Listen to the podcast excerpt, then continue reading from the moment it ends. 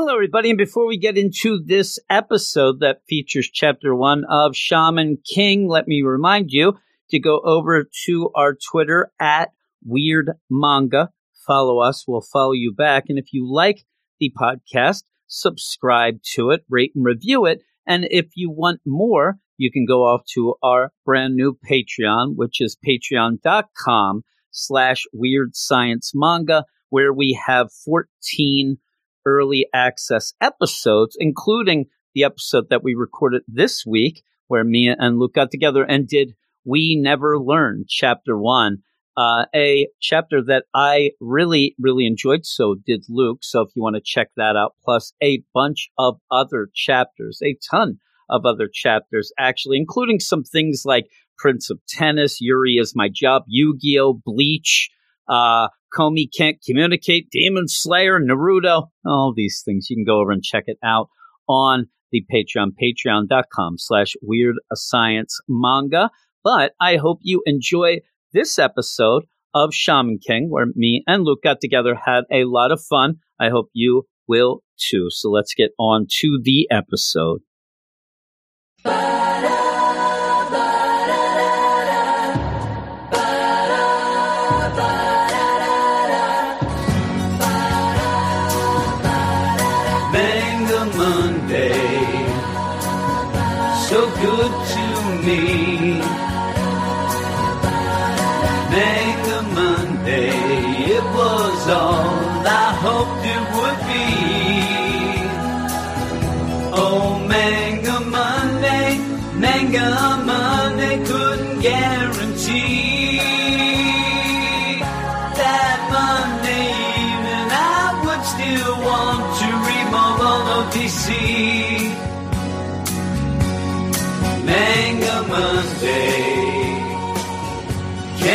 Hello, everybody, and welcome back to a Manga Monday, where I was going to get the pick of the book this week. Luke let me get the pick, but it got taken from me. We end up where Double Aaron ended up saying that he was going to read his first bunch of manga, and he did pick what we're going to be talking about, Shaman King. Where is Aaron right now? So, yes, it was a Double Aaron, his pick. So I still get a pick. That's how things work. Oh, is that how it works? Oh, yeah. Okay, so Double Aaron just stole the pick. He did, and I was gonna pick a stinker. Is what I was gonna pick. Just High School Family Chapter 2. It was. I'm telling you, no. I ended up where I was going through some podcasts, and there's a couple podcasts that I listen to that normally do comics. Everybody seems to be jumping on the manga tip where it's now. Not these days. So I'm looking. I'm like, oh, because it said like this thing, and I like, hey, we're going to do some manga. I'm like, okay, what are they going to do? It has to be My Hero Academia or something like that. No. High School Family. And I'm like, really? Like, that's the one you picked? And I listened. They loved it. Oh. They're sitting there talking like, this is the best thing I've read. I'm like, really? Like, I don't know what you're reading. Well, if it's the only manga you've ever read, then maybe. Best story ever. It's the best story ever. It's the best bizarro story they've ever read. Oh. But yeah, they loved it. And I'm like, yeah, keep reading. Keep reading that. Oh, it's going to be one of those, like you said, they're going to read something better and go, holy crap, Spy Family or something, Spy X Spy, or stuff like that. But we're going to be doing Shaman King, and you said to me that you actually have a write-up for it. You have a background going in, so I'm going to let you get right into that, and then we'll go into what I think is a pretty fun first chapter. Nice. But take it away, Luke. Well, yeah, there is a bit of, because I wanted to do a bit of background on this, because there's a bit of a history behind this series. So This is Shaman King. It was, I'll do the name of the author, Jim. I'll thank you. Save you the pressure. It was written. I looked at it. Okay, well, what do you think it is? Well, it's Hiroyuki Takei is what it would be. That's pretty easy. Takai, I've actually heard. It's big. George Takei is why I would know that, but I got that. I actually had more problems with some of the characters in the book itself, but I always do. Well, it was first published in Weekly Shonen Jump, so we're used to Weekly Shonen Jump, between 1998 and 2004. So it's a fairly old series, one of the older ones. And so basically, That was all collected into 32 volumes, with the final volume being delayed because apparently Shueisha, who are the publishers of Weekly Shonen Jump over in Japan, they were convinced that it wasn't getting enough sales figures, apparently, even though it was a fairly popular series. So this is I heard of it back in the day. Because that's around the time when I actually was reading some manga, but I was reading like Battle Angel Alita, stuff like that, like really, really big stuff. But I had heard of it, and it was brought over Viz Media, who are the English publishers. They're the guys that are doing the Shonen Jump titles now. Mm-hmm. They brought it over, and it didn't. I don't think it got the full 32 volumes. Okay. The series has never been completed, actually, in English. Until now, we'll get to there in a minute. But there was some back and forth. I'm not sure if it was because of low sales. There's some talk apparently that Takei, the author, he wasn't very happy with how the series was kind of progressing, and then he kind of pulled the plug a little early, I think, and that's crazy. That's what wrapped it up. He wasn't very, because he was thinking that it was losing some of its originality, apparently. But flash forward to 2018, and he decided to bring the series back for its 20th anniversary and redo the ending. And then, so that was what was published, and it was under a different publisher then. It was Kodansha over in Japan, and now in 2020, Kodansha over here in the US. And the rest of the world, obviously. I was going to say, you ain't here. What are you talking here? Oh my goodness. In the U.S.? Hey, I'm just pulling the veil. Yes. You're not here. In the oh, the magic illusion of the podcast. I don't know if anybody could tell. You're not from the Philadelphia area with that accent. Just a slight difference. I'm not a Quakertown ice. No, a Quakertonian. Oh, yes. Yes. But yeah, so all 35, the complete new edition with the revised ending, all 35 volumes have been re-released in Japan, and it's also getting a new anime adaptation next year. So probably to celebrate the 20th anniversary of that as well. But now the big news is that we're finally getting it in English for the first time this week. Oh, really? Yeah. Well, basically, so we got this news about like earlier in the year, in around June, that Shaman King was going to be translated, all 35 volumes, all the spin-offs and all the crossovers. Because apparently it's got a bunch of spin-offs. Yeah. I tried searching it to actually get some things on some of the apps that I have in the free stuff, and it's not available. But I did see some of the names. I think one was like Shaman King Zero. Yeah, Shaman King Zero. There's some others. I saw Red a bunch, Crimson. Not the actual. Yep, yeah. There were a bunch. So, like, that's kind of like, I'm not sure about it not selling well if it's got a bunch of spin-offs. You know what I mean? But what's weird? It's weird. Do you know anything of how it has been doing, like in Japan, since it came back? Is it actually more popular? I mean, you said they're getting an anime again and all that stuff, but it seems like it might be one of those that was before its time, maybe, because it pretty much it fits in really well with the stuff that I've read recently. That's what it hasn't aged at all, really. It fits right in, and that's not just Japan. Here's the thing. So it was announced in like June that we were going to get all these, the 35 volumes all brought over here, and it was big. It was big news at the time. Everybody was really excited. And then I think they kind of saw all this excitement, Kodansha, and they were like, oh, maybe we better, redo something, because it got delayed. It got delayed until October. It was meant to hit around June, July, and it got delayed for all this time, because I think they kind of they weren't expecting it to be as popular as it turned out to be, and they were like, maybe we need to do a couple of reruns and recheck a few things. But it's all available now as of this week, this Tuesday.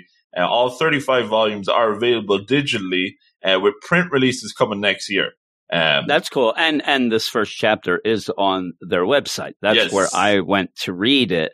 And I'll tell you, I actually, because you told me you were going to do the background stuff, and like I said, I had heard of it. I had heard of it back in the day a bit, but in my mind, I actually, if you would have said to me, listen, the chapter that we read is the newer, something, because it didn't age at all. I think that it fits in very well with a lot of stuff, including like something, if you were a fan of My Hero Academia, which I hear that you might be a fan of. Oh, my goodness. Also, anything like that. It really does fit in well with me. There's some things that I've gone back to read from, 2000, 1999.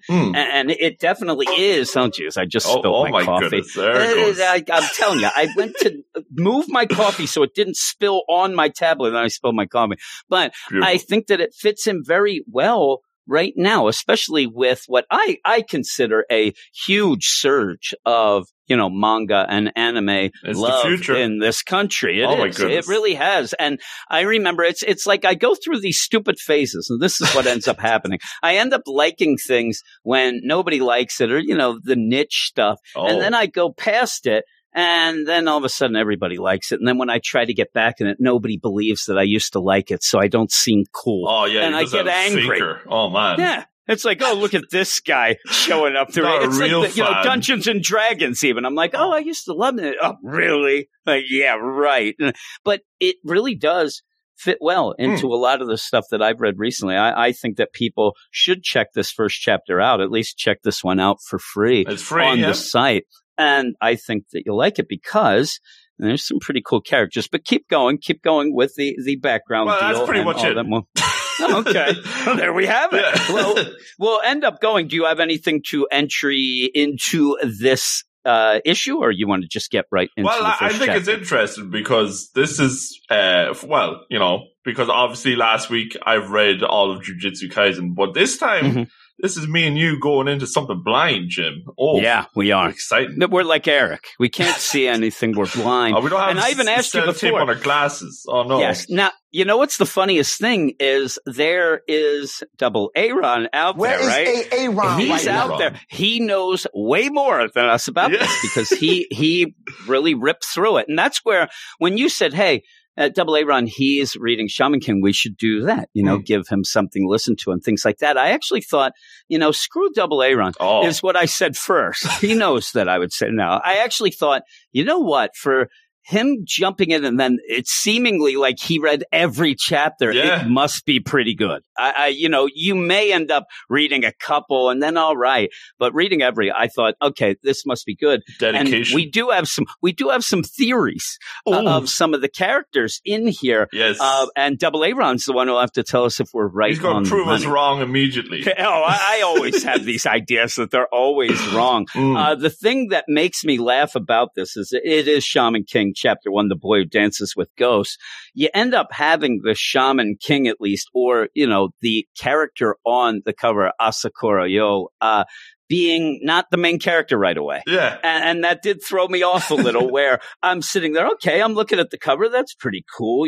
Looks pretty neat. You go in and the main character right off the bat is Oyamada Manta. And this kid must be 3 foot tall at the most. I may be pushing it. I mean, and it's funny too, because he's such a cute little kid with his little jeans on at one point. It made me laugh. It made me giggle the whole time, but he's such a little kid, but you don't see that necessarily at first because he's by himself. He's running.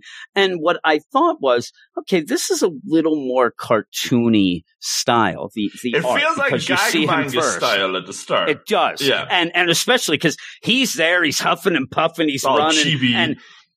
Yeah. And I thought, well, this is weird. But right away then you're introduced to these other characters. And I love the art. I think the art's great. But it starts to get a little less chibi. It never gets fully past like that cartoony kind of style, like a One Piece style. Yeah, actually, very One Piece-esque, especially and with the reactions. Yep. And it never gets fully realistic, but it gets a little more. But Manta, because he is this point of view character, you even said before we started, he's all mouth. Yeah. He's screaming. He is so over the top. He's at points scared, then angry. I mean, he's everything. He is a whirlwind of emotions. and I liked him right away. I actually, if it wasn't for him right away, I don't even know what you'd have here, because it He's really 90% of the chapter. Yeah. It is, and it's based on his emotions. Yes. His emotions drive all of the deal, and then make the character of Asakura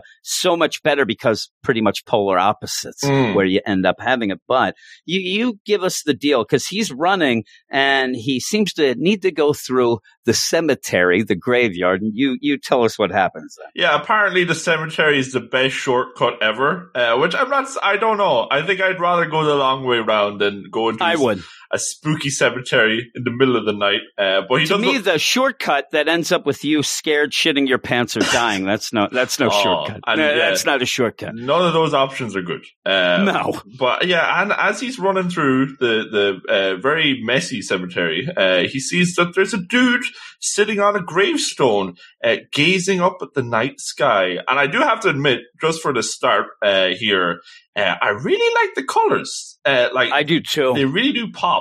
I know manga is black and white, obviously, but we usually get color pages to kick off the opening few pages. But even that, seriously, that first credits page or the chapter page, it's awesome. It's so vibrant.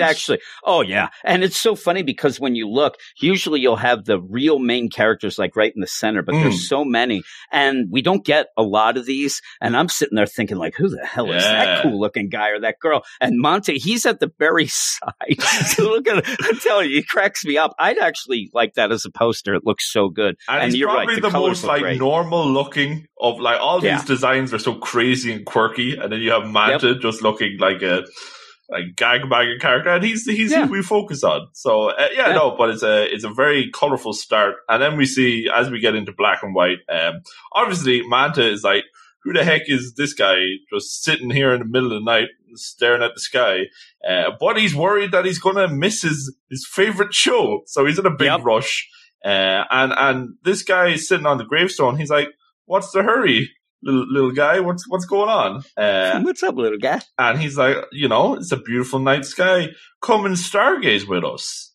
Yeah, I think that's code. That would freak me out. I'm telling you, if I'm Manta and I'm going through there, there's this guy. And also, what freaks me out, too, is the idea that he does have earphones. You end up having this guy sitting, but they're not over his ears. That's a cool move. But, it's he's so cool. He's not going to put him in his backpack. He's just going to slide him back a little. But when you go, hey, stargaze with us, and you have Manta's like, what do you mean us? And I love it, too, because you get a lot in the reactions of Manta, also the idea of his emotions, like we say. But you also see he seems to be somebody who really likes to correct people. And I think that he gets on a lot of people's nerves. Even the kids at school, when he gets there, I don't think they're really his friends. They're more of his classmates that end up just throwing shade at him all the time. But you have Manta's like, hey, they're lazy, sit about. Why did you say us, when you're only one person?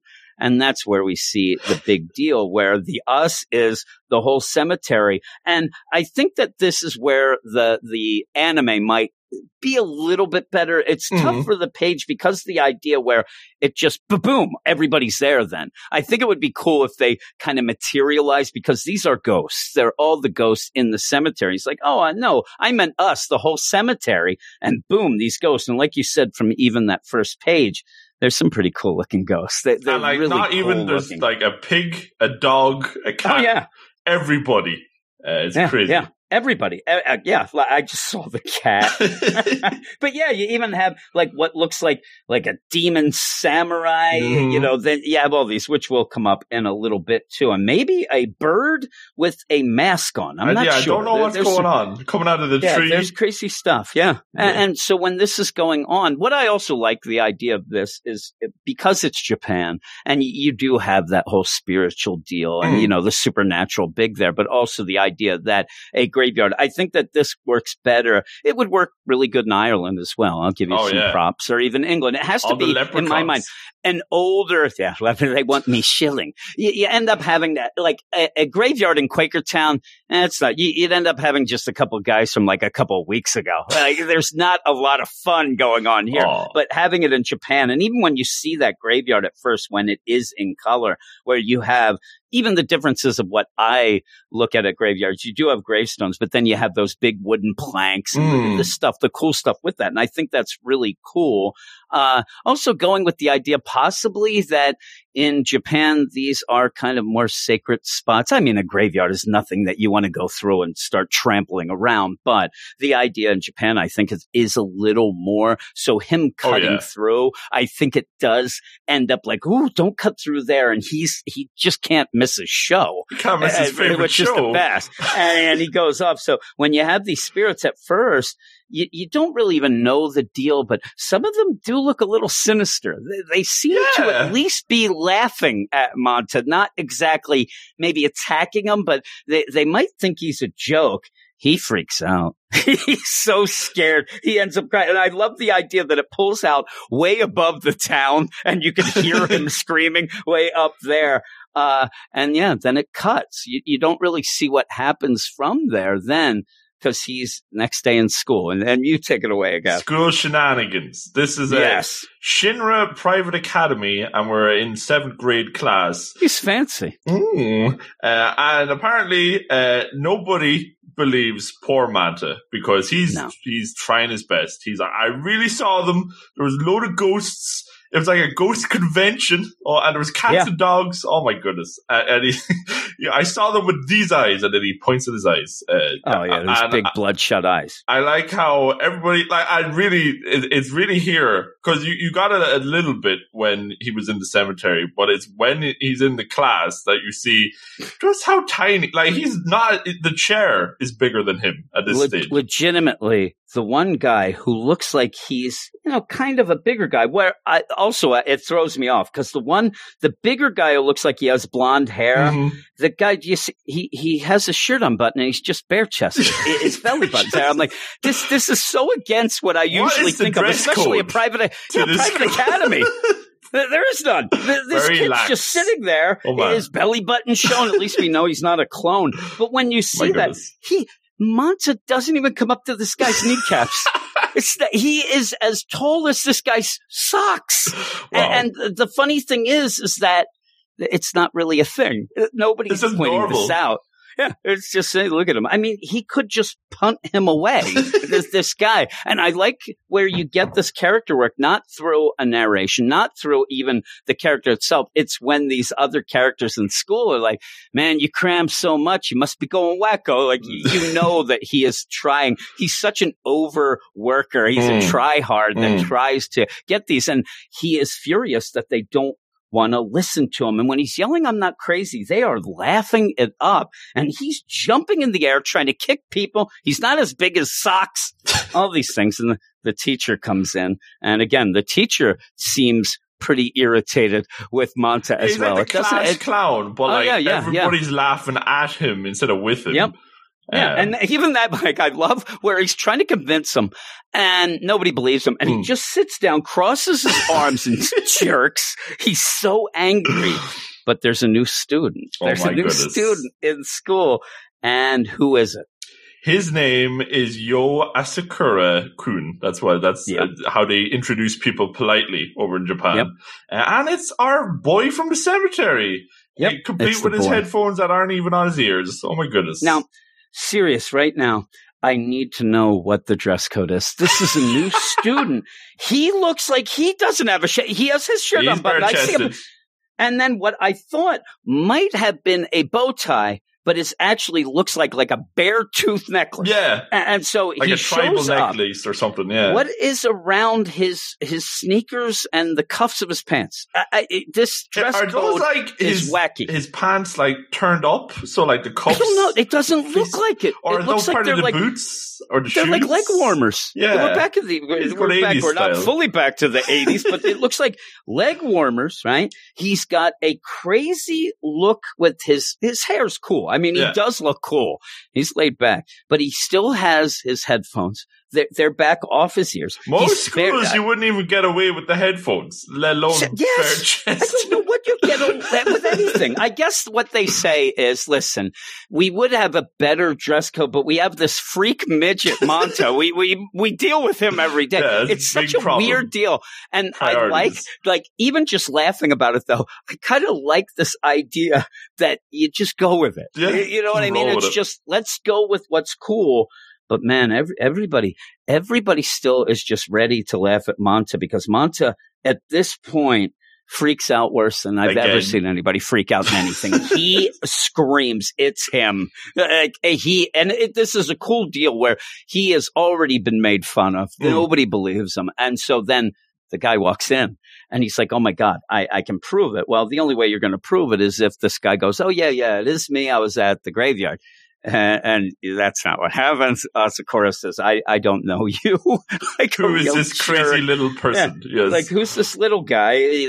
Maybe he is from Ireland. We got a leprechaun situation. Really? But they end up screaming. Now you end up where, you know, Manta is so upset. He is so angry and pissed. And you even have it at lunch where he is just so angry with this other guy. The one guy seems like he might be his friend. Maybe. I don't know. He's sitting with him at lunch. I sat with friends at lunch. He got stuck with Manta this lunch break. Oh, man. Yeah. And basically, you just have this guy say, yeah, I think you might have been crazy last night. Or maybe you were on drugs. He just basically is like, almost like the idea, just wipe it clean, Manta. Just leave it go. Don't worry about it. Just go on from here. You were a little off your rocker. You know, maybe you were skipped, whatever. And he's not going to do that. He is not going to do that, especially because this Asakura, first day of class, he comes in and they do mention that he's there because he had moved, because his family is not around. He moved here by himself. So he is also, that's pretty impressive. He falls asleep at his desk. I mean, this guy is such a lazy, you know, guy. Laid back, relaxed. Oh my God. To the max. He just falls asleep. He falls asleep. And I will mention that not only did he just fall asleep, like you can think, well, maybe he has something. No. He slipped the earphones over his ears. Now he's listening to music. He is checking out. And it's funny when we do find out what he is about and why he is in town and at the school. The school is a little bit of a push of why he would, but he really isn't concerned with school, this guy. But what happens? Because Manta is on detective mode now. Yeah, he's like, does he think he's God sleeping on the first day? Which I think is the eyes bulging out, just incredible. But yeah, everybody else is like, stop being such a freak. Maybe he's a bit weird, but leave him alone, pretty much. Because you've got bigger fish to fry than just some chilled out dude sleeping on his first day of school. And again, what is it up to? What is Manta? He shouldn't care, except that he kind of wanted this guy to verify his story. But even with that, they're like, just let the guy, he'll flunk out, whatever. Why are you so concerned with this guy? Yeah, Manta's concerned. Because he's got bigger fish to fry, because apparently the Banjo High punks, they hang out in that cemetery that he was at. And now, as we were saying before the show started, pretty weird place to hang out in the cemetery. Yes. And maybe this headphones dude, maybe he could be one of the Banjo High punks. Yeah. Oh, no. Yeah, and you don't want to mess with them. Yes. We find out later, you kind of don't. Now, it's funny that they're punks. And then when we get to them, they're such a hybrid group of guys, these punks. One guy, the main guy's like a rockabilly Elvis wannabe. You end up having one guy who, the one guy looks like he's like trying to be a clown bum. I mean, I'm telling you, they are a crazy lot there, but they are known to be pretty bad. So you don't want to deal with them. Plus, also, they should say to Manta, listen, stop going through that graveyard. And this is where we said earlier, before we started, that it's funny because it seems like maybe Manta has gone through this, or maybe it was just this one time. Maybe he thought about it a bunch of times, but he could have made a show. But it seemed like this was something that, in my mind, he's always running late because he's studying so much, but he's cut through, but never saw these punks. And seems like this is new information to him. I mean, he's so small, they probably don't notice. It's true. I mean, if they don't mow the grass, he won't even be seen. Shorter than the gravestone. He'll think that. Oh my God, he is so short, and it's so fun. I'm telling you, I missed the part where he's yelling when he is yelling, and they're like, "You're out of your mind, Manson." He's like, but he's there, and he's got his little jeans on. He's yelling. It makes me laugh every time. But yeah, so he ends up deciding if this jerk off new guy is not going to admit that he is the person that I saw in the graveyard, I'm going to prove it my own way. I'm going to tail his ass home. Right. And you go from there. Yeah. So for some reason, like, this is priority number one for Manta, is just finding out the truth. He's obsessed. It's unnerving, really. So he starts tailing them. And, you know, you're always just chilling out, walking down the street, bare-chested, with the headphones on, as you do. Bear claw necklace. Yeah, you know. And awesome. And even it's my new look. Manta's like, he thinks he's so cool. He's wearing sandals to school. Maybe that's what the cuff thing is. It's part of the sandals, maybe. I don't know. Also, if you look, it looks like he's got Crocs on earlier. But now he's got full-out sandals. I think he switched shoes. I didn't see the way. But he's laid back, this guy. Yeah, really, he's fancy. So he's like, who wears, and then, so he's following for 3 hours. So like, that's a fair amount of, eavesdropping and investigation going on here from Manta. And he follows him to like the little riverbank, over by the bridge. They have the koi farm, the like type deal and stuff, the fish and the swans. This guy is so laid back. The thing that gets me is that I think that Manta, if he did not, reveal himself, he may have been able to follow this guy for 3 weeks. I mean, he is so laid back. And the thing is Manta is the one who ends up selling himself out because he can't take it anymore. He's so bored. He is like, everything that happens is the opposite what I think Manta would all be about. It's relaxing, looking at nature. At one point, and it's so funny, Asakura just starts laughing. He's just laughing it up, and that's it. Manta can't take it. He starts yelling about nature because it's like, hey, nature's pretty fun and all that. And he's like, what? He starts screaming and he blew his cover. Oh, no. But again, it's funny because this Asakura is not upset about it. He's very chill. Oh, my God. He's like the nicest guy you would ever meet. He really is. And basically, just right off the bat, he does not even, mince words. It's, hey, what's going on? Oh, hey, what are you doing there, Manta? Come on. I'm a shaman. He just yells it out to him. And then, getting the whole idea of what that is. And it's funny because he explains it. But then later, Manta must not have been paying attention or didn't believe it because he's got to look it up again because he really doesn't understand this deal. Oh, well, no, I think it's just he flat out like, this guy is crazy. This guy's nuts, He refuses it. The weird thing here is the idea when you end up chasing this guy down, and he's chasing him down because he was embarrassed in front of the class, whatnot. But he did see ghosts the night before. I mean, this wasn't like you ended up having Asakura go, hey, look at my ghosts, and he didn't see them. He saw them. He shit his pants, got the hell out then, and was freaking out. And so when he does say this, it is funny because, Manta does not want to believe it at all. But you have that Asakura says, I'm here for advanced training. Oh. I'm a shaman. I'm like, what's this advanced training? And there's a lot of stuff that is kind of left on the table in this chapter that we have to get back to. Because like I said, why is he even in school? And I guess maybe you have to. But it's probably part of his cover as well. Probably, yeah. But he doesn't seem like he really cares about a cover. That's the thing. Right? He's just walking around bare-chested with his sandals. Sleep. And why didn't the teacher have a problem with him sleeping in class? And I just imagine he walked in, saw that blonde-haired guy with his shirt all unbuttoned. Anything goes. He just he's like, this is my type of class, baby. I like this. I'm running free. But yeah, it's Manta. He doesn't want to listen. He doesn't want to listen to what a shaman is. And you end up having Asakura just kind of tell him, shaman is a link between the physical and spiritual worlds. If you ever need my help, just ask. And then just walks away. Yeah, and nice with the crows or bats. I guess they're crows there. I think they're crows. Crowing about. It looks very ominous. Oh. And just goes off, and there's Manta in his little pants again. He's pissed off.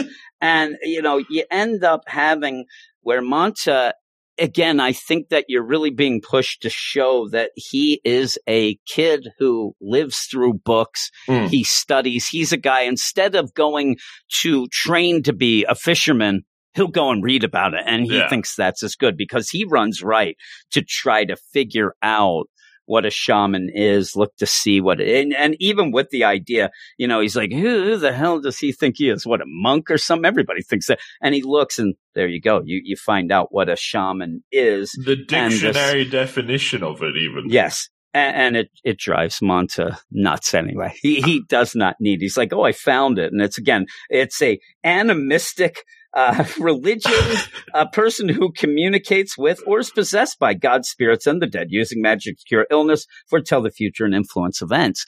And I thought at that point, what you were going to have right away was the idea that he's going to go with the demonic possession, that he's going to be so scared. But he really doesn't. He just kind of learns about it. They go into it a little more of what's going on.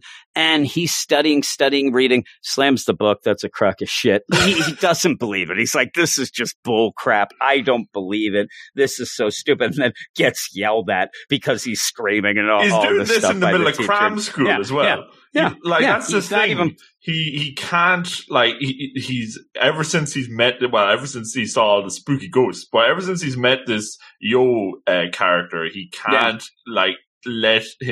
he can't let him escape. He has to be thinking about him constantly.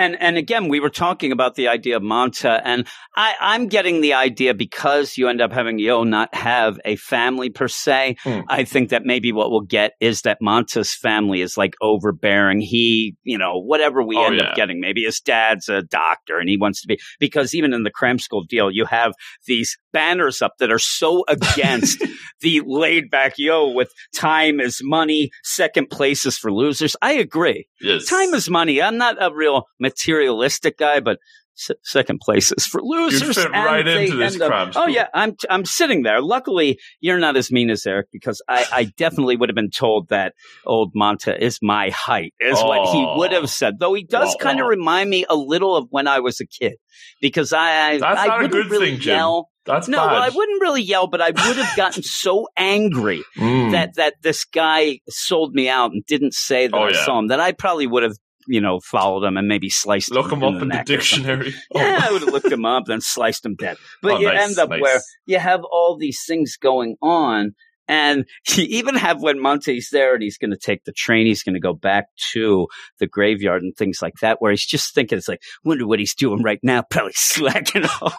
And the poor kid, he's there and he's at all the, he goes to school, then he goes to other school, then he's at all this stuff, and there's this kid just waltzing around like there's no care in the world, looking at nature with his headphones and stuff. So he's like, yeah, probably slacks off all day, never studies, just listens to music and stares at the river. And then you have the biggest moment, I think, of character deal with Manta, because he's saying, he's angry. This guy looks at nature, staring at the ponds. And then he just stops and goes, I wish I could do that. Yeah. And you kind of feel bad for him. That's dead serious, Yeah, so much of this is look at how, funny Manta is, but that is played dead serious. I think that says a lot. You're right. You feel bad for him because, you're like, okay, look at this little guy. Also, I'm guessing that he is so small in this because that's another thing. He doesn't feel, he feels inferior because of that as well. Though I don't know if they'll specifically bring up his height, but just seeing that, you get that, whole deal with it. But we're going to see those punks though, because you even have Manta's I wonder where that slacker is tonight. He looks up at the stars. And I think, again, he just said, I wish I could do that sort of thing. And then remember when they first said you want to stargaze, and this seemed like Manta would be like, well, nobody has time for that nonsense. But he actually does look up and he's looking at the stars, and then he's thinking, wonder where that slacker is. Well, now we go to the graveyard and see these punks. And an eclectic bunch. Oh my goodness. They are. They're like a motorcycle gang, but some of them have scooters. I mean, they're not going to, they're not going to shun you if you have a scooter or a dirt bike or a Harley. You're just there. And you have these guys where some of them look pretty tough. Some of them look like a joke. And then you end up having this main guy. Like I said, he looks like a pompadour wearing, possibly disco dancing. Oh, yeah, disco vibes. Yeah, it's just crazy. Well, and with the sword as well. That's what I want. A wooden sword. Yeah, and that's his deal. That's like his whole deal. Mm-hmm. Wooden sword Ryu. Oh. Yeah, you know, and I'm telling you, I'm sitting there, I'm like, why are people like liking you? And also, they are tough guys. You know why? Because they smoke. Whoa. They're smoking it up. And yeah, you end up having these guys just going about like, hey, who is messing up our hangout, which is the grave. They're sitting on gravestones. This is so weird. But yeah, they're wondered about, you know, I wonder who is doing this and the thing. Well, some of these guys know a little more about, you know, the background of some of these things, because you end up having a wooden sword Ryu. He's sitting on the gravestone of The Fiend. And you go from there. Tell us who The Fiend is. So apparently this guy is called Amidamaru. That sounds good. I'll go with it. A local samurai legend. Yes. And we get like, this is like really cool picture of this samurai dude. Oh, yeah. 600 years ago, he was a really tough samurai, and he killed a bunch of people. And now everybody's really scared of him. They were even scared of him after he was executed. So, you know, stuff going on there. And they set up this stone that, you know, our stone or our wooden sword Ryu's currently standing on right now. Yes. They set it up so his angry ghost wouldn't haunt anybody. You might get cursed if you step on it. Not that, you know, Ryu cares about any of that nonsense. No. As he uses his wooden sword and just basically goes to town on this, like, gravestone.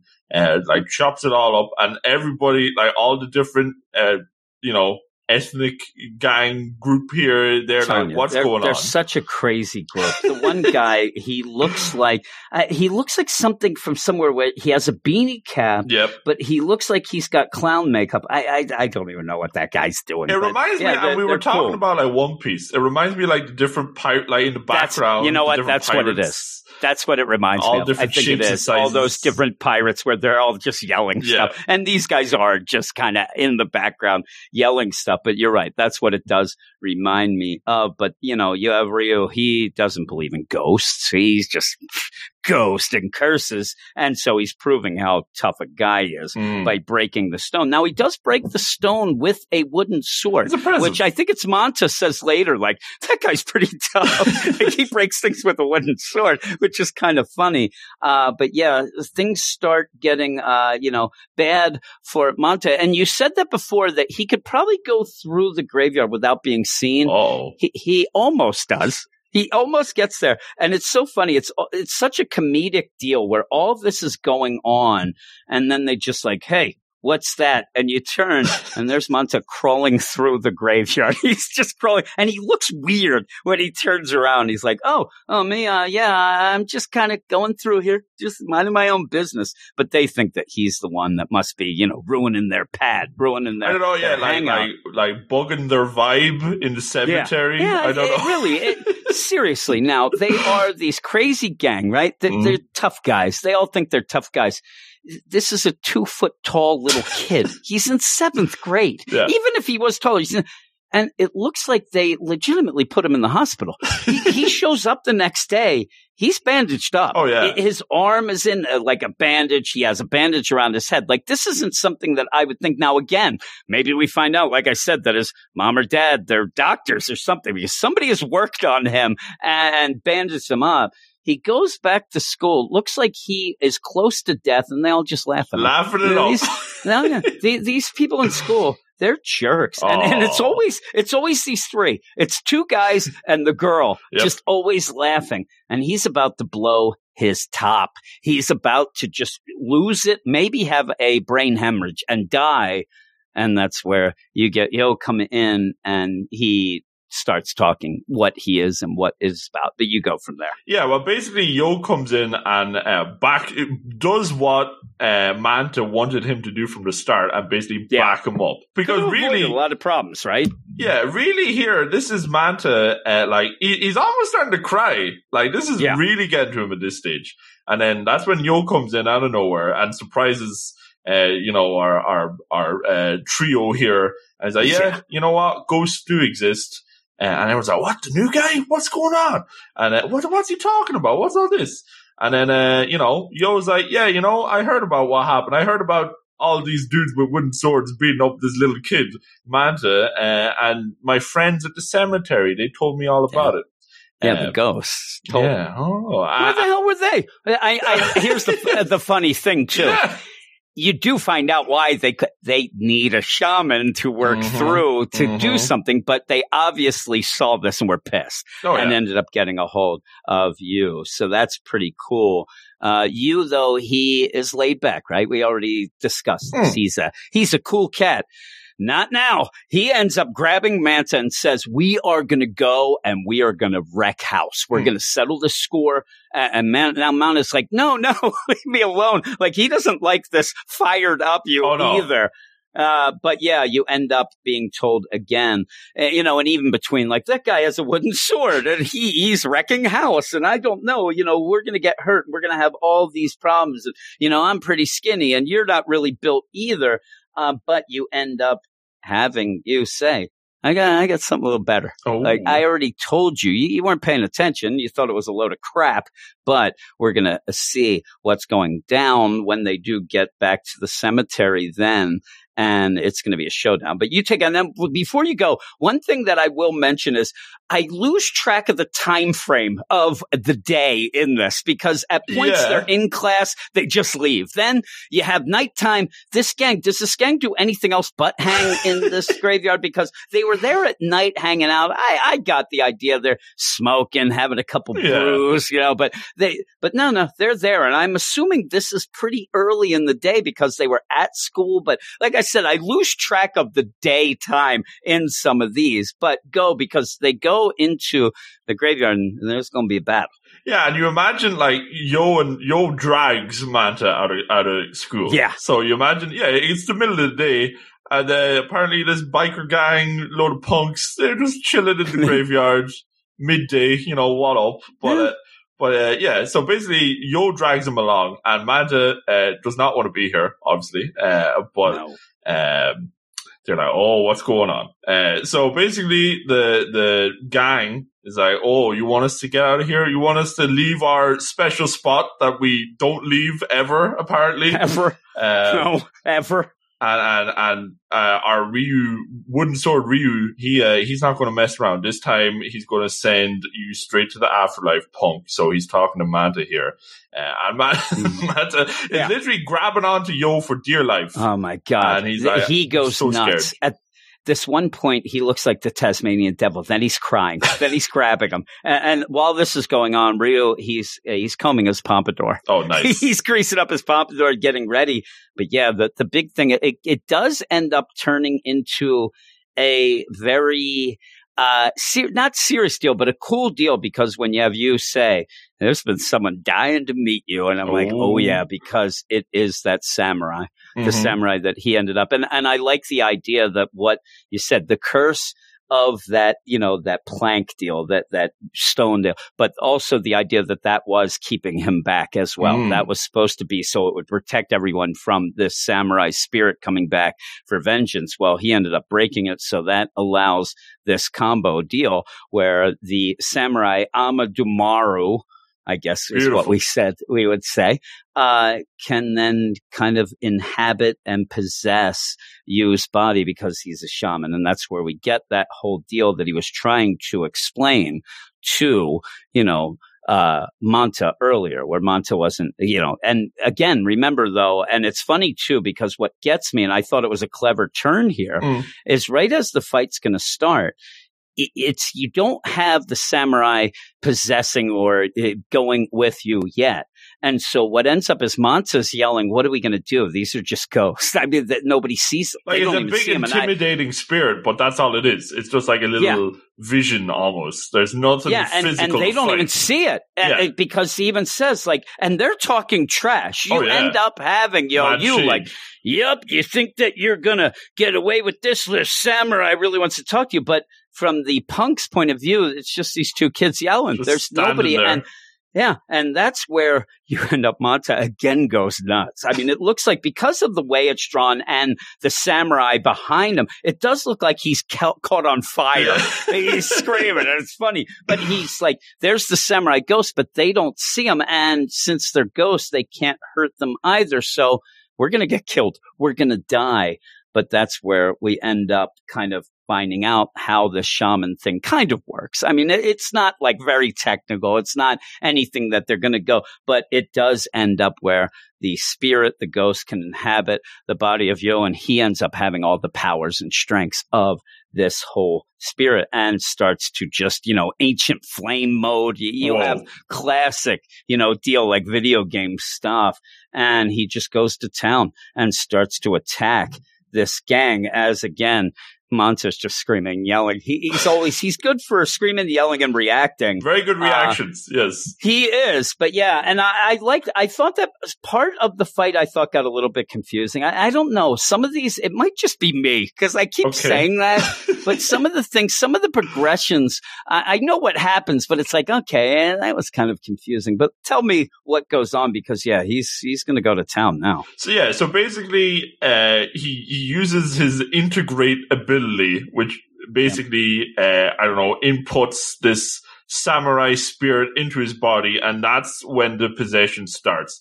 And I think it's interesting, actually, we were talking about all those wooden planks at the start in the color pages. And he uses one of these wooden planks to basically go to town on these weird bikers. Almost uses that like a sword. Yeah, it looks, and like... obviously, it's a wooden plank, but like he's doing enough damage with it. Like, wow! Just like a samurai would. Oh my goodness! It would be like a samurai. A samurai has also fire abilities and crazy special moves and stuff. And yeah, like this is like this is really what's the name of this little kid? Manta. Yeah, this is him in a nutshell, because he whips out the dictionary. So crazy! And he's like, "Oh, what's in going the middle on? Of what's the graveyard fight?" Integrate, and he blows out the dictionary. If he was like me, everybody be dead by the time I'd find it. I'm the worst at looking anything up in the dictionary. But it's like, integrate, to bring together separate parts to make a whole. And then he kind of realizes it. And even then, I like where you end up having Yo using the marker, the wooden marker, grave marker. And they're even like, man, he's using that grave marker and he's kicking our ass. I did like that. But yeah, it comes down between pretty much all the other generic gang members. They get knocked aside and all that. So it ends up being this integrated Shaman Yo versus Ryu. And yeah, they're there. And it's pretty cool. I thought that this whole deal was pretty cool. And it pretty much you're going to have the classic like samurai battle, even as they run towards each other and slash and do all that. But you do get a good sense here as well that this is no longer just Yo. Like this, he has the spirit, and side by side, you see the panels, and even Ryu is like, "Oh, this ain't the same kid as before. What's going on?" Oh yeah, he's trying to figure out what's going on. I love it too. Like when he says, "You are next. Are you ready?" Meaning the main guy, Ryu, and you see the samurai behind him. And then when they're getting ready, as you know, they're going, like you said, they're side by side. And I do like that. But yeah, they pretty much beat the crap out of him.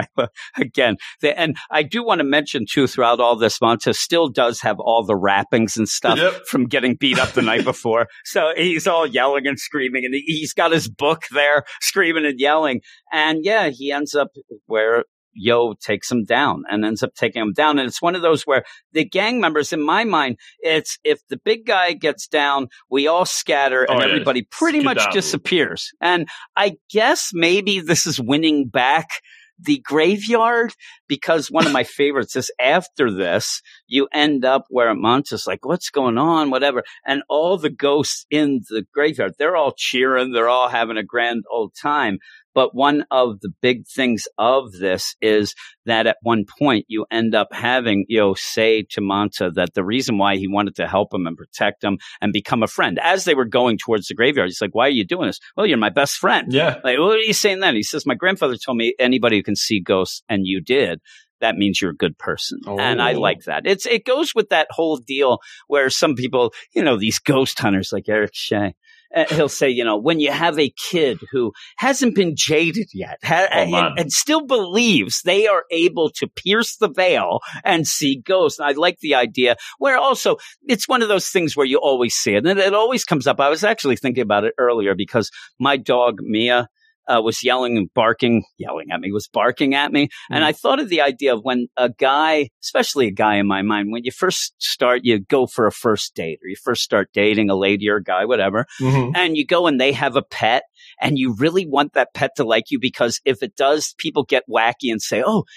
my dog can tell you're a good spirit. I'm like, you're big. Yeah, yeah. That's right. And I was thinking about that today. I'm like, Mia, why are you barking at me all the time? Like, are you trying to work on your something? Jim. And I'm like, it's too late. I'm already married. We have kids. Just stop it. I was actually yelling at her.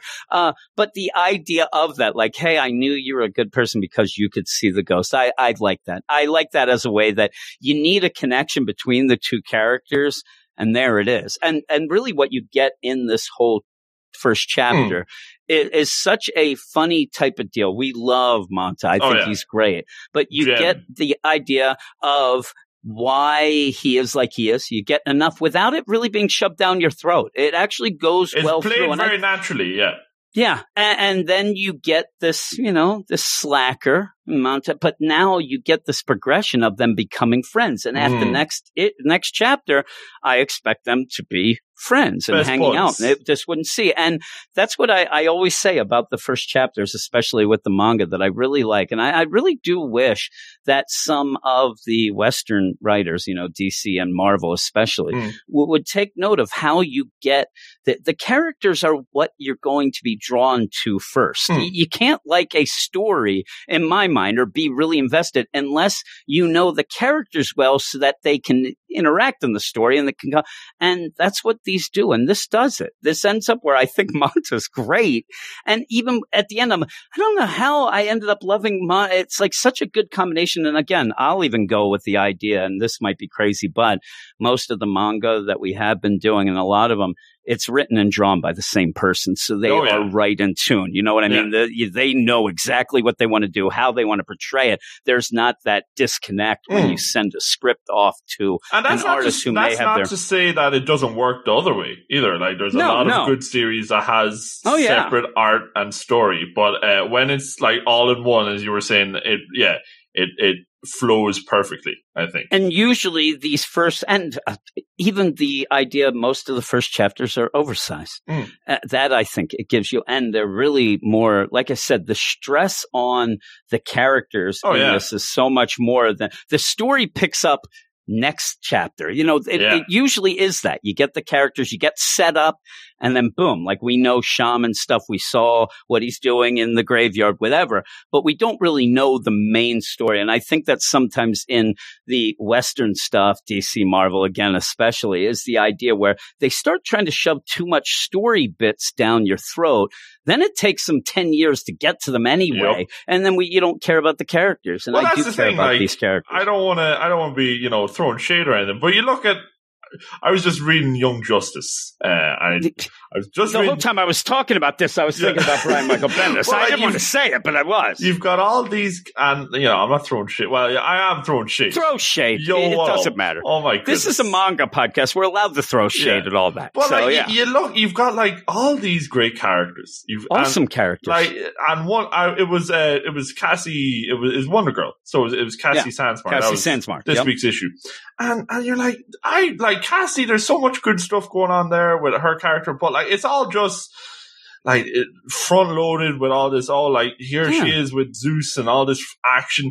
When you get this chapter, like we don't actually get any shaman stuff till like the very end, until the end, because all the majority of the chapter is spent like establishing the character of Manta, establishing the character of Yo and the contrast, and building up that potential relationship so that when the action does kick off, we actually care about these guys. I don't care about anybody in Young Justice. I don't care about anybody in half the books that are on the stands. I know. Days. Well, and get this as a other thing. How many times are people with manga, you know, we'll just go with people in Japan. A manga comes out. How many people are complaining for the specific reason of, oh, man, I don't like new characters. Yeah. I like the old ones. Like, you don't have that. Every series, it's new. You know, yeah, you'll have people continue things and you'll have sequels, stuff like that. But there isn't that idea of, you know, Batman and these icons.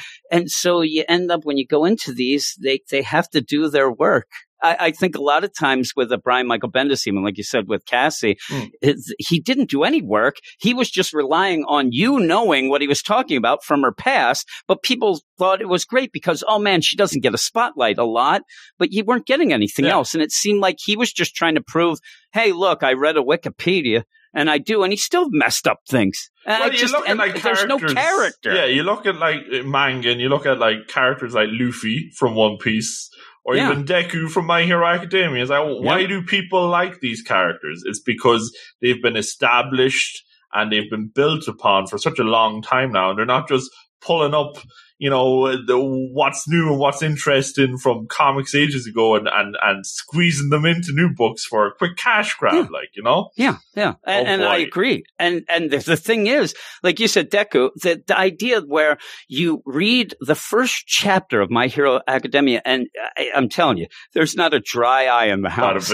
You are so into the character because you're rooting for him so much, because this is a kid who just wants to be a superhero, like his favorite superhero. And you know how much he, like, right away, you know how much he wants it. And then when he does end up going and getting the deal, and the way it is wacky with his favorite character and all that sort of thing, you're so into it because it's not just a story. Then you are following, you know, somebody that is like a friend, or you're rooting for him. And you don't have that. It seems like in the, you know, Western stuff, it's just like, okay, this story. Now, one guy I think that gets it a little, it's still not full out, but Tom Taylor, in my mind, he does get that idea of how you can use humor to get character moments to get to serious stuff later. His books are character driven. That's the thing. Yeah. You care about that, and you know, we're always saying, oh, Tom Taylor, all he does is kill characters off. But you care about it when that happens. Exactly. He's worked on the characters, and you actually I said from way back in Injustice, the idea of if you start caring for a character in a Tom Taylor book that you normally wouldn't care about, they're going to die. They're going to die because you're just like, man, I never thought I'd like the creeper. He's dead.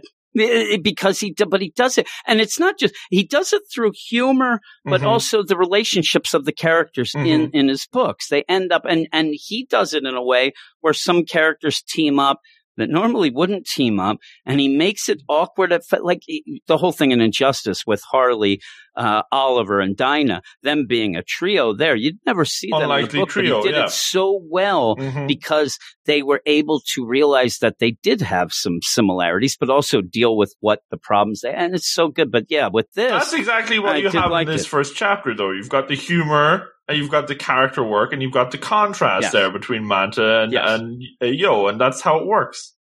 Yeah, and do you think that is it me?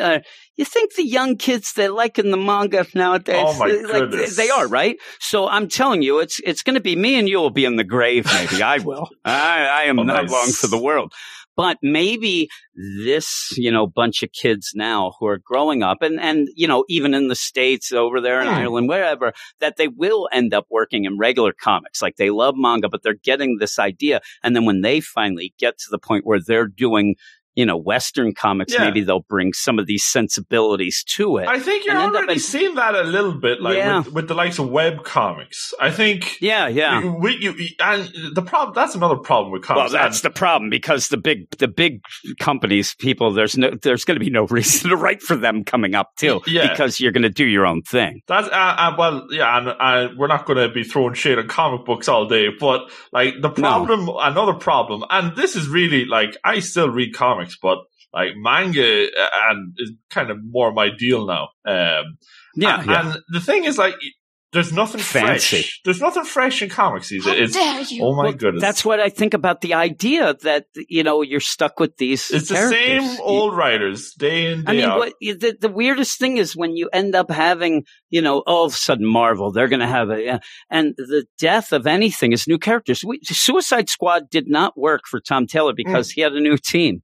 Nobody wants to get involved with it. Yeah. Nobody wants to try yet. Like I said, manga, each time it's, hey, let's try this new character. Let's see what it's about. If it doesn't work, yeah. And if it doesn't, it just goes away. It doesn't work as High School Family. But yeah. And maybe that's the thing, too, that I would like to see. Because we have the idea that DC says they're going to, limit the titles. Yeah. Then they're going to go with digital only. Maybe the idea of having those one-shots to pick to series might be a way to do it. Instead of going right to a mini-series, go one-shot like you get a lot of times with a new manga, see what's popular, and then go with that. You could use this same format, like with this. Yeah. And we most of the time we'd be covering chapter ones, and as we were saying, they're oversized.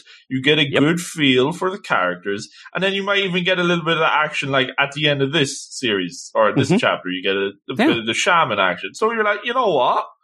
I'm interested. I want to read the next chapter or the next issue if it was digital and if it was a comic. So, I'd go with that.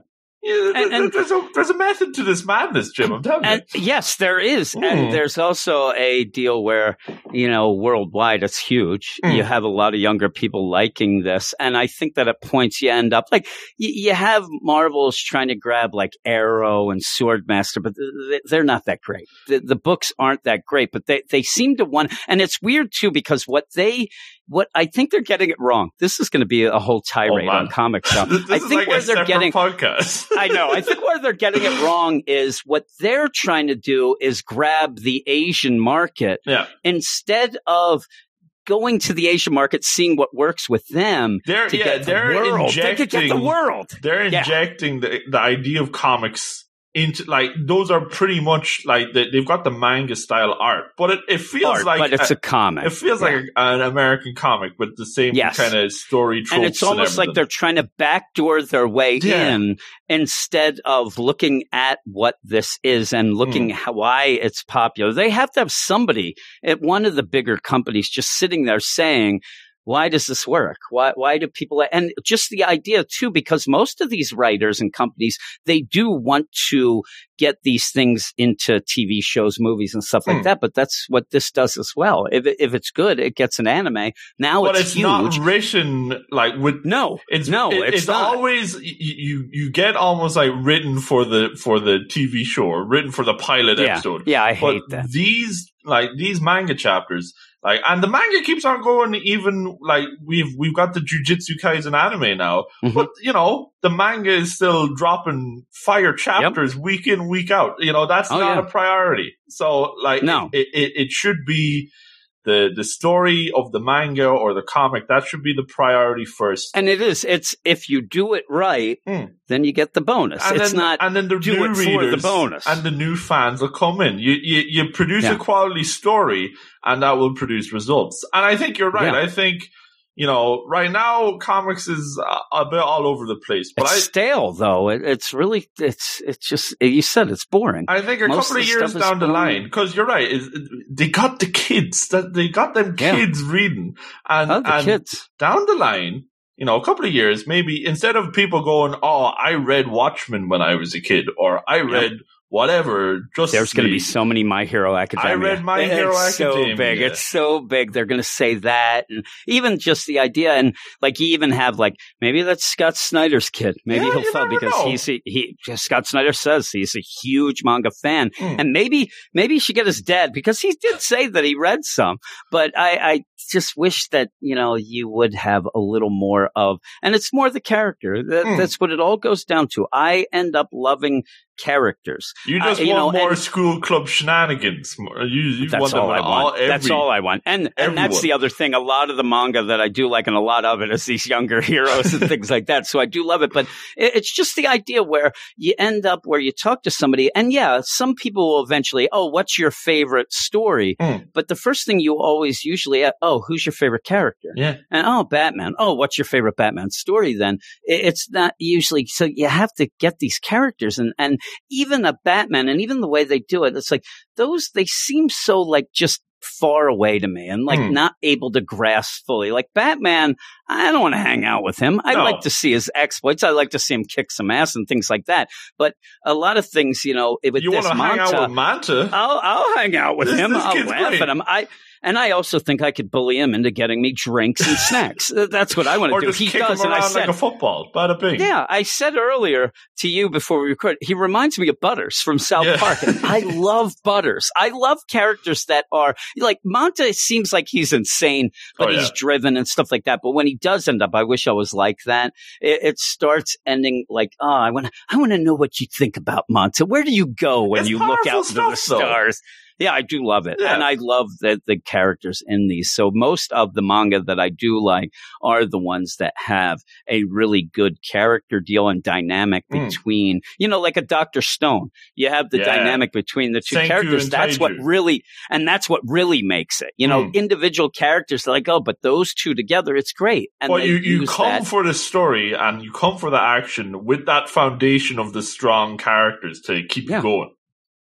And and then you end up, you know, something happens to one. Yeah, then you start caring. That's, you know, how you get to care. And that's how the magic happens. But again, like the Young Justice we were talking about with Brian Michael Bendis, you end up having things happen, and you're just like, you're reading it just to get done. Yeah, you know, you're just it's like, literally like I have the pull. It's issue 19. I'm like, you don't want to miss out, but you don't really. But what are you missing? What are you missing? Nothing. That's it. Oh boy. Comics are cancelled. Manga's where it's at. That's it. I'm done. That's why I said after. That's what the song says. Every me and you are recording on Sundays, but every time I'm done, I end up. And it's funny we're talking about this because when I'm there by myself, I'm just like I get done.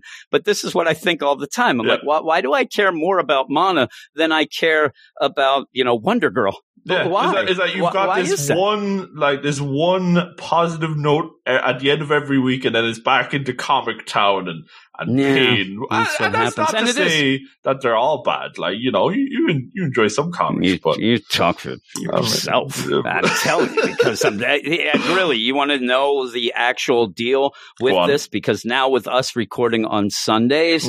It really is jumping into it because I will get done. I will hit the, stop recording. I will edit this. I'll put it out, but I've got to go and read my stuff. I got to go and get ready for next week. I'll look at some stuff and sometimes I get some early Marvel stuff, but I'm going to start reading some stuff for next week, even stuff that, not the new stuff, but even some stuff for other, podcasts and things. I sit there and I'm like, I'd rather be reading, chapter 2. I mean, would you rather read Shaman King Chapter 2 or Savage Avengers right now? Like, now I know what Double Aaron would say. You just triggered him. He hates that. But there you go. You end up also seeing, if you remember Repairman Jack, do you remember back in the day? He kind of left. He disappeared. But I don't blame him when the books are this bad. Seriously. But you know what he went and did? Because he should have stayed. He went and he's reading manga. That's what he ended up a while back. But now he's gone, I guess. But then he's missing out on these Manga Mondays. It's Double A Ron. Guy lives in Minnesota. He's reading manga now. It's crazy. I'm telling you. I hope that he hears how positive we are at something. Like, I'm gonna check this out. And even with that, he read Shaman King this weekend, but also read that Magdalene Visaggio nonsense, the Comixology, and that drove him nuts. And then he said, "I love the Shaman King." So, well, you look at the Slack, and I promise we'll end this tangent soon, so you can actually get all this edited and get some sleep. I like talking about it, though. But you look at the Slack chat, and I'm not tooting our own horn or anything. I think you are. But like the manga I'm looking at it now. The manga chat's going right now. It's the happiest place because we don't have to read any Bendis books. And everybody's like, "Oh, I read this chapter. Tons of fun. Love this character. Bada bing." Check it out. And I just looked at the manga channel right now on Slack, and I was hoping that you had pulled one of Eric's maneuvers where I look and you've been talking on it all this time. Like, you're not even paying attention to me. Eric did that the one time, drove me nuts. But you end up where it is mostly on the manga channel. "Hey, everybody, I read this and it was awesome." Yeah. "Oh, yeah. And here's the fight. Here's the only fight in the manga channel." "Oh, yeah, well, I read something that was even more awesome." And then, no, they're both awesome. And then everybody high fives is basically what it is.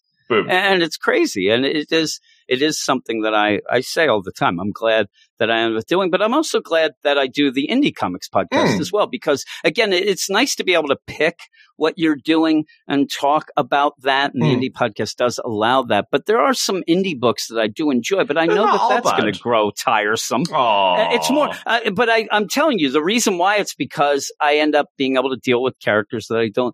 DC, especially with them, like, yeah, we're going to concentrate on a lot of Batman. Well, that's kind of the trope that everybody's pissed off already, and now you're going to do it. Still. Yeah.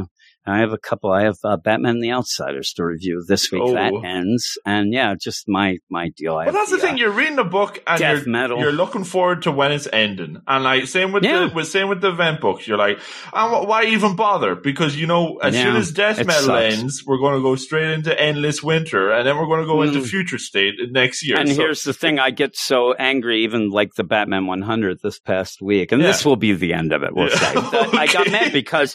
It never, nothing has an ending. No. It's only it's what's like Semisonic. Everybody's ending is somebody's beginning's end. Yes. I mean, this is all the deal of, it's just to set up something else. So what is the big thing? I don't know. But I do like this Shaman King. Oh, so what score would you give it, Jim? If I was giving it a score, I'd give it a 9 out of 10. Wow! I might even go like I'll stay with 9, only because you don't get a ton of the deal. I think that, you know, once we get more into the characters, what would you give it? I'll give it an 8. I think it's solid. Oh my! Yeah, well, you know, I guess I don't want to be blowing the super high scores just yet. Well, you're probably mad because it doesn't have, you know, My Hero or Academia in it. Yeah, right? There's no superhero stuff, so it's not. I saw you and Mark. You weren't exactly loving some chapters at one point. I saw you guys talking. That's another story. He wants to talk to you. That's a different story altogether. Yes, I saw that. Boy. Yeah, so I really like this. And again, it's a solid. And like, you're right. I would say the main thing, and I'm gonna, I'll tell you what, as soon as we finish this, I'm gonna keep on reading Volume 1 because I'm liking I read. But I think a little bit. Is the whole thing on Comixology? Is it available on Comixology now? All 35 volumes are currently available on Comixology Unlimited, and you can. I picked up the first volume, but you can read all 30. Like, if I don't know if Double A Ron has Comixology Unlimited, but you can read the whole series on that. I think he does. That's why I think he was going through that. So that's where he's probably going through it. So well, I think cool, like I like Manta and I like Yo. I kind of want to see more of Yo in action. Now that you had that little taste, I want to see more of that in action. So, but I imagine as we go on in the volume, that's what we're going to get. So I'm going to continue on. I liked what I read. Nice. And then you can let me know because I'm going to be reading all this. You got to read all the comic books, and I'll be living the dream. Stuff. Think of this week. I got to review Strange Adventures, which I don't think I will, because then I get yelled at on the site. I can't win. I end up reviewing people don't like it. Strange Adventures. I don't like it. I was thinking Strange Academy. I like Strange Academy. I like. Yeah. I Strange Adventures. That's Tom King. That. Yeah, I forgot that's about Tom that. King. Strange Academy. I'll review that right now. That's like the rare example of a new book that I'm actually really enjoying, and we hardly get any issues because of this delay. It's very manga-esque. It is. It's what it is. It has that. It does set up. Scotty Young is definitely writing it with that. It's like a Gotham Academy. Yeah. At any time that you get, hey, this is Harry Potter here, and you have the deals, and you have these new characters. Yeah. But now, Strange Adventures is what I have. That's a load of baloney. And the last time I ended up reviewing it, somebody just ripped me apart for 3 days. So I said, "You win. I'm not reviewing it." So I may not. But then I'll look at the roundup, and I'll see how high a score it is in an issue that I did already read, and I thought it wasn't that great. It was boring. And then I'll get mad and review it. But you got that Rorschach next week as well, don't you? Yeah. The party never stops. No, it doesn't. Oh, and I don't know. I don't know. Well, we'll do it all again next Sunday, and you'll be happy. Yeah, we'll do this, and I get to pick next Sunday, so I'm going to pick a doozy. High School Family Chapter 2. I think I was going to pick Battle Angel for this week, and then I thought, but I might go back to that. Though the first chapter is a little bizarre. Okay, I've never read that one, so that'd be fun. It's good, but the first chapter is like not a lot happens, so I'll have to look at it again. See you got a week to figure it out. Going on. Yes, I might go back to my back in the day deal, but I might even find something new. We'll see what's on the front page of Manga Plus these days. That's usually what it is. And then I look at the deals and say, hey, what are they saying about that? And then there's people, this is just like Full Metal Alchemist. I'm like, what the hell's going on here? This is nothing like Full Metal, these assholes. But one of these days you should read Full Metal Alchemist so that you'd understand. Here's the thing. You know what? I actually watched a lot of the anime. Me and my son, Zach, were very into it. And at a point, Tanya did not know that we were watching it and somehow ended up walking into an episode where there was a lot of like firepower going on. Oh my goodness. There was some battle and she told us we weren't allowed to watch it anymore because Zach was too young. She said he loved it. And then we never went back. But this is like, I'm telling you, we watched a ton. And that was at the time we had actually already watched like Cowboy Bebop and all these other classics. Things that were awesome. And she shut us down. And I was enjoying it, too. But I actually have never read any chapters of the manga. So maybe we'll have to do that as well. But that's a good read, that is. Yeah. We'll have to see which one we do. I'll pick something. But thank you for joining me again. Yeah, we'll do it. And then, again, you say that. I still hadn't really decided. No, it's going to be like Saturday night, Sunday morning. Because you said, hey, this. All of a sudden, Double A-Rod's talking about, Shaman King. And you're like, should we do that? Shaman King, because he's talking about him. I'm like, damn right we're going to do it. Because I haven't picked any. I actually went through. I went through the Manga Plus. I kept going through that. Then I'm looking at the show.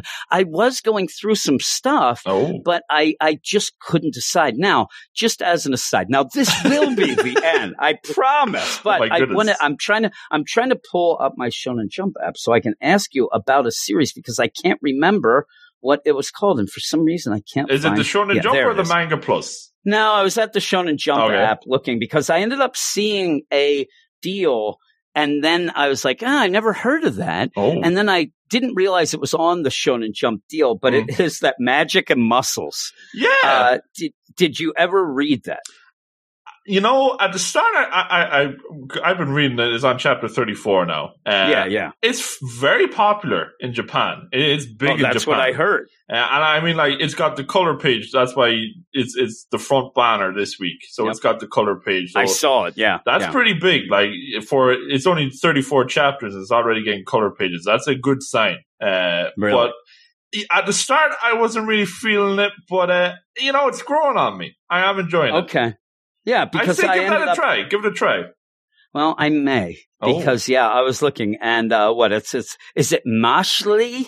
Magic and Muscles? How would you pronounce it? I just thought it was Mashle. Okay, Mashle. Mashle, Magic and Muscles. It's all the same to me. But I even started reading it. And I was like, what's this all about? And I'm reading it. I'm like, I don't know what the hell's going on here. And I was going to ask you about it. But maybe we'll do that one of these weeks as well, because I was checking that out. But that's it.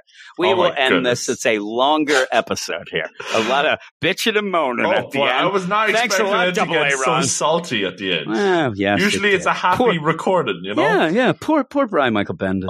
He'll never know. He'll never know. He just deleted his Patreon account there. He was like, no, I don't want to listen to this anymore. Yeah, he's like, I can't do this. I ended up... I didn't realize he's actually manship. Oh, he's been feeding me false info.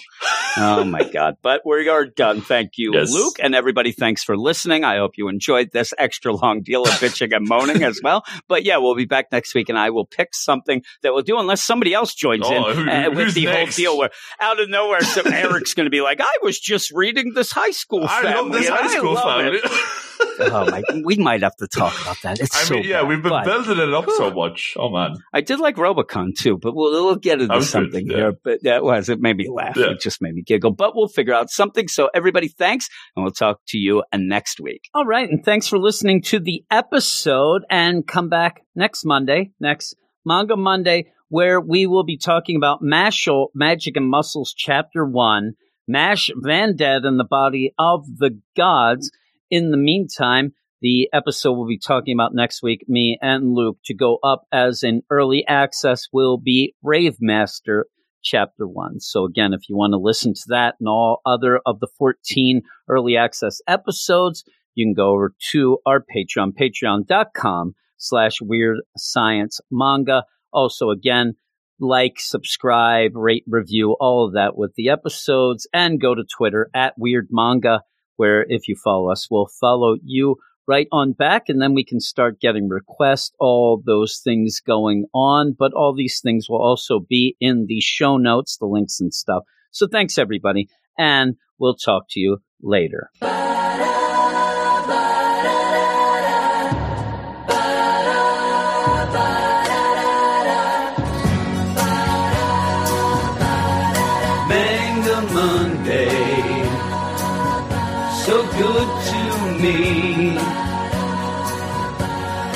Manga Monday, it was all I hoped it would be. Oh, Manga Monday, Manga Monday couldn't guarantee that Monday evening I would still want to read more of DC. Manga Monday. Trust that day.